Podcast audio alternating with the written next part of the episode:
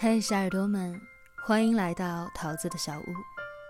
今日份的故事依然是到站的第二部分，作者远木，青年作者，个人公众号远木。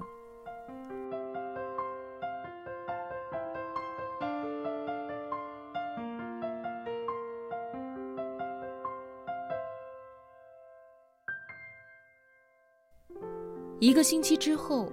陈浩遵循着此前和葛城的约定去他家拜访。他已经记不起上一次去别人家做客是什么时候了，像是一件很陌生的事情。出发前，他有一点犹豫不定。他和陆芳芝分开的事情，至今还未被其他人所知。陆芳芝对外界只字未提，而陈浩也默契一般的不予理睬。两个人就这样各过各的，谁也没有再去触碰对方的生活。直到前段时间，陆芳芝突然发来的短信，才终于打破了维持在两个人之间脆弱的安宁。但陈浩于今都未做出任何的回应。他恼怒于陆芳芝种种鲁莽的行径，不管是他的不告而别，亦或是他的突然出现。都让他屡屡的陷入了被动。这一年的生活当中，他无数次醉倒在了那片深寂的深，他无数次的醉倒在那片沉寂的深海里。直至这一次，他毫无征兆的被葛城救了出来。他来到葛城所租住的房子，在一个老社区里，周遭的建筑和楼道肮脏破旧。再加上自己提着两大袋水果徒步爬到了六楼，让陈浩对此行毫无任何期许可言。他站在阴暗的楼道里，再三确认着葛城告诉他的门牌号，随即小心翼翼地伸手敲响了房门。里面立刻传来塑料拖鞋踏过木质地板的声音，那紧凑焦急的脚步声，反而让门外的陈浩紧张起来。自从那件事发生之后，他已经有将近三年没有见过葛城了。而这三年当中，对于葛城的愧疚也已经被时间消耗殆尽，被转化成了一种麻木的疏离，却又在那扇逐渐打开的房门当中被渐渐的拉拢，将之于阴暗的陈浩裹挟进了屋内耀眼的昏黄里。那迷离恍惚的视线下。缓缓地映现出了令他熟悉的样貌。好久不见，陈浩，你瘦了好多。葛城热情地把手搭在了陈浩的肩上，毫无声息地将时间的缎带重新的连接了起来。许久未见，葛城现在的样貌让陈浩感到诧异。他打量着眼前的葛城，说道：“你怎么胖了这么多？这不是工作了吗？”没什么时间运动，再加上经常要出去应酬，这不……葛城的话说到一半，从客厅侧面的卧室里走出来了一个女人。这是我女朋友，姚曼。葛城指着姚曼，然后又将手收了回来，摊成手掌放在陈浩的胸前。这是陈浩，我高中时最好的兄弟。你好，姚曼靠在一旁的桌上。他仓促地拨开了挡住视线的头发。那一瞬间，陈浩的脑海里闪过了陆芳芝的身影，令他感到不安。他和姚曼面面相觑，而此时一旁的葛城示意陈浩去饭桌上就坐。他拉着姚曼走进厨房，锅铲和盘子不断地发出清脆的撞击声，伴随着一股浓稠的香味从逼仄的厨房奔涌而出。逐渐将整个空间包围。那重新粉刷过的橘红色墙面，客厅里随处可见的玩偶和手办，以及陈浩右侧的客厅墙壁上挂着的一张情侣日历，上面记录着情侣一起做的一百件事情，譬如一起喝醉，一起看一场演唱会，一起去一次敬老院等等。有一些选项已经被撕掉。露出了隐藏在背后的精美插画。这一切细微的装潢让这个窄小的空间看上去精致又温馨，而这也将陈浩此前的顾虑扼杀在了他不动声色的妒忌当中。当葛晨和姚曼将他们精心准备的菜肴置于陈浩眼前时，他才骤然意识到，那种因为被寂寞收紧的饥饿感，正在他的腹腔当中步步为营的膨胀，又随着他伪装的矜持土崩瓦解。但不可置否的是。陈浩已经很久没有吃过这样的家常菜肴了。陆芳芝的离开，带给他的不仅是漫长的煎熬与寂寞，还有数不尽的快餐和外卖。听说你也养了猫啊？多大了？姚曼夹起一块肥厚的五花肉，放进了葛城的碗里，随后又望向坐在对面的陈浩。快一岁了，正好，我们家的猫马上就一岁了。我们正寻思着给它找个对象呢。姚曼话音一落，陈浩才注意到客厅的深绿色沙发上那个灰黑色的东西正盘成了一团。他对陌生人毫无警惕，惬意的躺在那里。方知去上海多久了？葛城知道陆方知在上海，这一点让陈浩有点始料未及。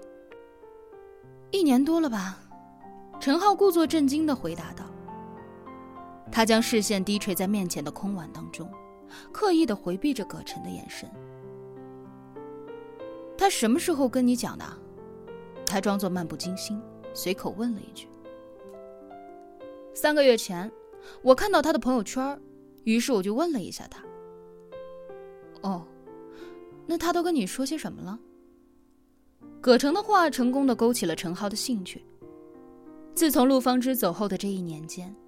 他对于陆方芝的疑问，就像是山丘上连野火也烧不尽的杂草，不断的在他的内心里蔓延生长。他一直觉得，是自己的问题才会导致陆方芝这么决绝的离开。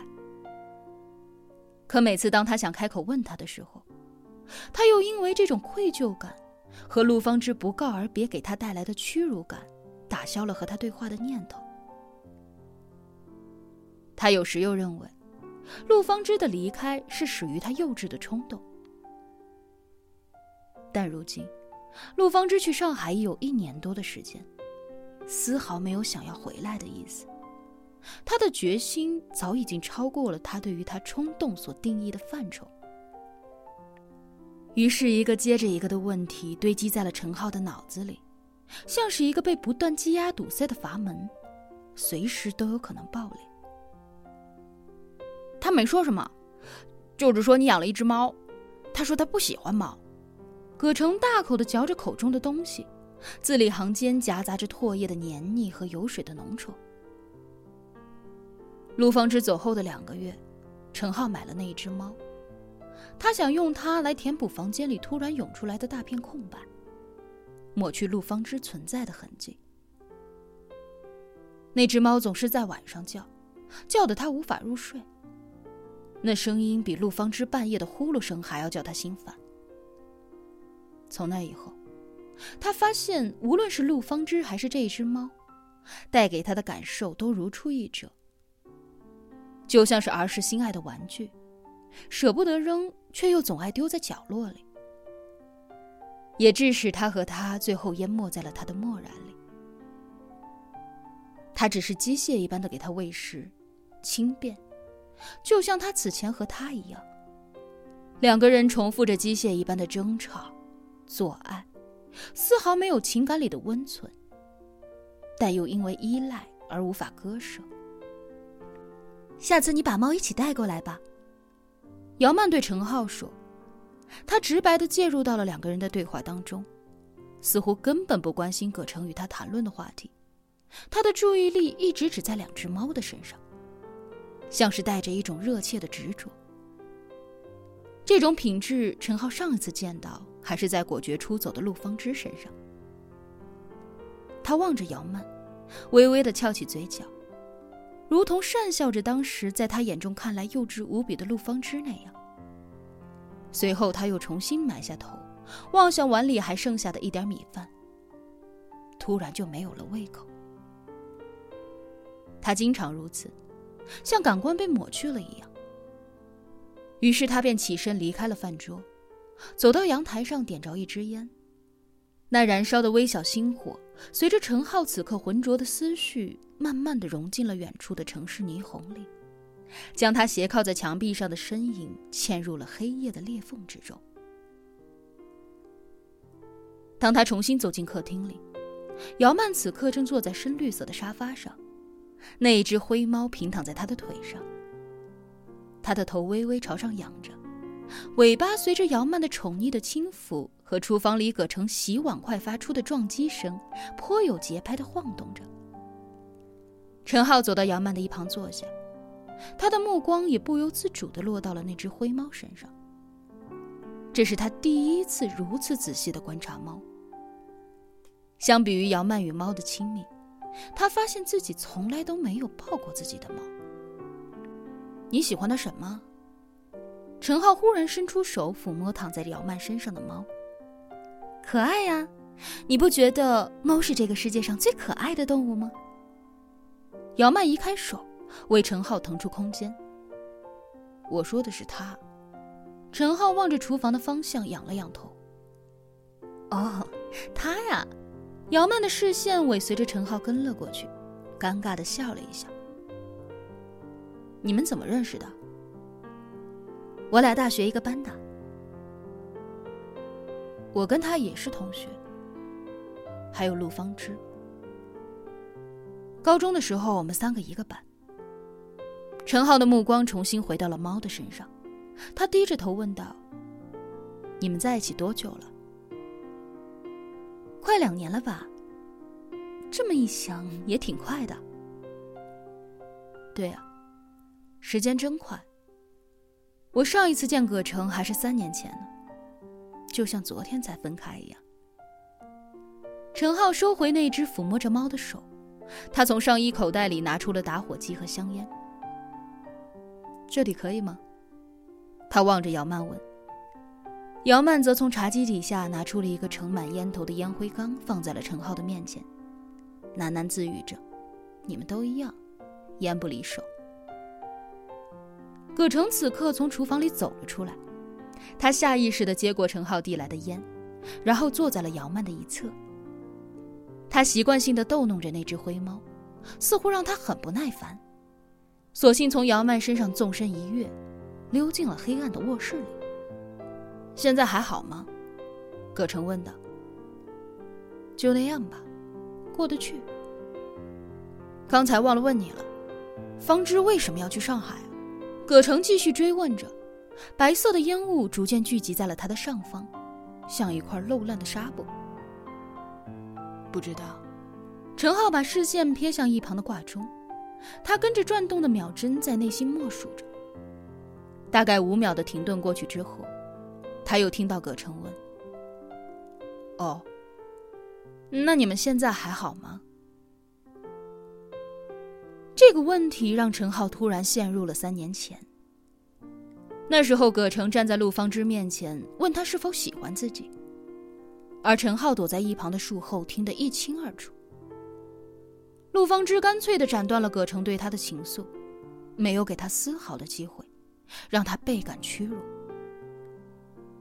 而如今面对葛城的质问，陈浩却同样感受到了一丝难以启齿的嘲讽和戏弄。他试图让自己冷静下来，可是脑海里不断闪过自己和陆方之在一起生活的画面，一幕幕从高潮到跌落，直至他戛然而止，刹那间冷场。那漆黑昏暗的舞台下。此刻传出了一阵孤独的掌声。那刺耳清脆的拍打，每一声都落在狼狈不堪的陈浩身上。陈浩没有回答，他只是打量着重新从房间里窜出来的灰猫。他扑在茶几边上，伸出爪子试图去触摸放在上面的烟灰缸，尝试了几次都以失败告终。你现在反正也一个人住。没事的话，可以经常过来。”葛城说，他将灰猫抱起来放在自己的腿上。下次记得把猫带过来啊！姚曼突然冒出一句，他方才一言不发，此刻像个复读机。陈浩用手对着杨曼比了一个 OK 的手势，他再次瞄了一眼墙上的挂钟，葛城发现他一直在注意时间，于是陈浩只好仓皇地找了一个借口，说今天还没有给猫添猫粮，便起身准备离开。黑暗的楼道再次被屋内的光照亮，陈浩站在楼道里，逐渐淹没于其中。葛城此时突然上前拉住他。和方知好好聊聊吧，她是个好女孩。下次说吧，今天麻烦你们了。陈浩回过头来，他望着葛城，脸上错落的光影像是发乌的伤痕。那一晚，陈浩坐在回家的地铁上，人们零散稀疏的分布在车厢里，刻意的为疏远的彼此而留出一定的距离。他们的眼神游离在相互颓然的躯体上，保持着一种摇摇欲坠的警惕，生怕其他人莫名的靠近。